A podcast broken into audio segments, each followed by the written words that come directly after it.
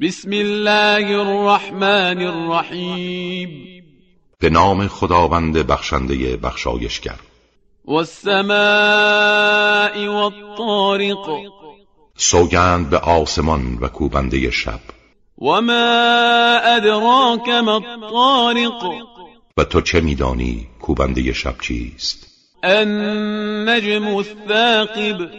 همان ستاره درخشان و شکافنده تاریکی هاست ان كل نفس لما عليها حافظ به این آیت بزرگ الهی سوگند که هر کس مراقب و محافظی دارد فلينظر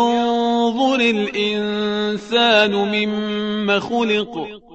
انسان باید بنگرد که از چه چیز آفریده شده است خلق من ماء دافق از یک آب جهنده آفریده شده است يخرج من بين الصلب والترائب آبی که از میان پشت و سینه ها خارج می شود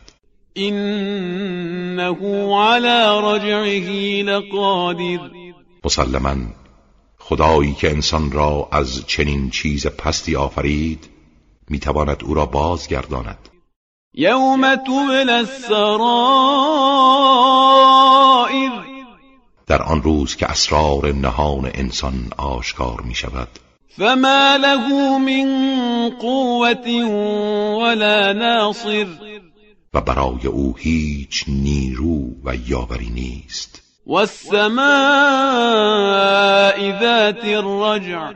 سوگند به آسمان پرباران والأرض ذات الصدع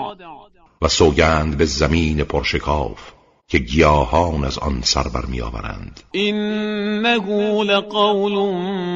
فصل که این قرآن سخنی است که حق را از باطل جدا می کند وما هو بالهزل و هرگز شوخی نیست إنهم يكيدون كيدا آنها پیوسته حیله می کنند وأكيد كيدا و من هم در برابر آنها چاره می کنم فمهل الكافرين أمهلهم رويدا حال که چنین است کافران را فقط اندکی مهلت ده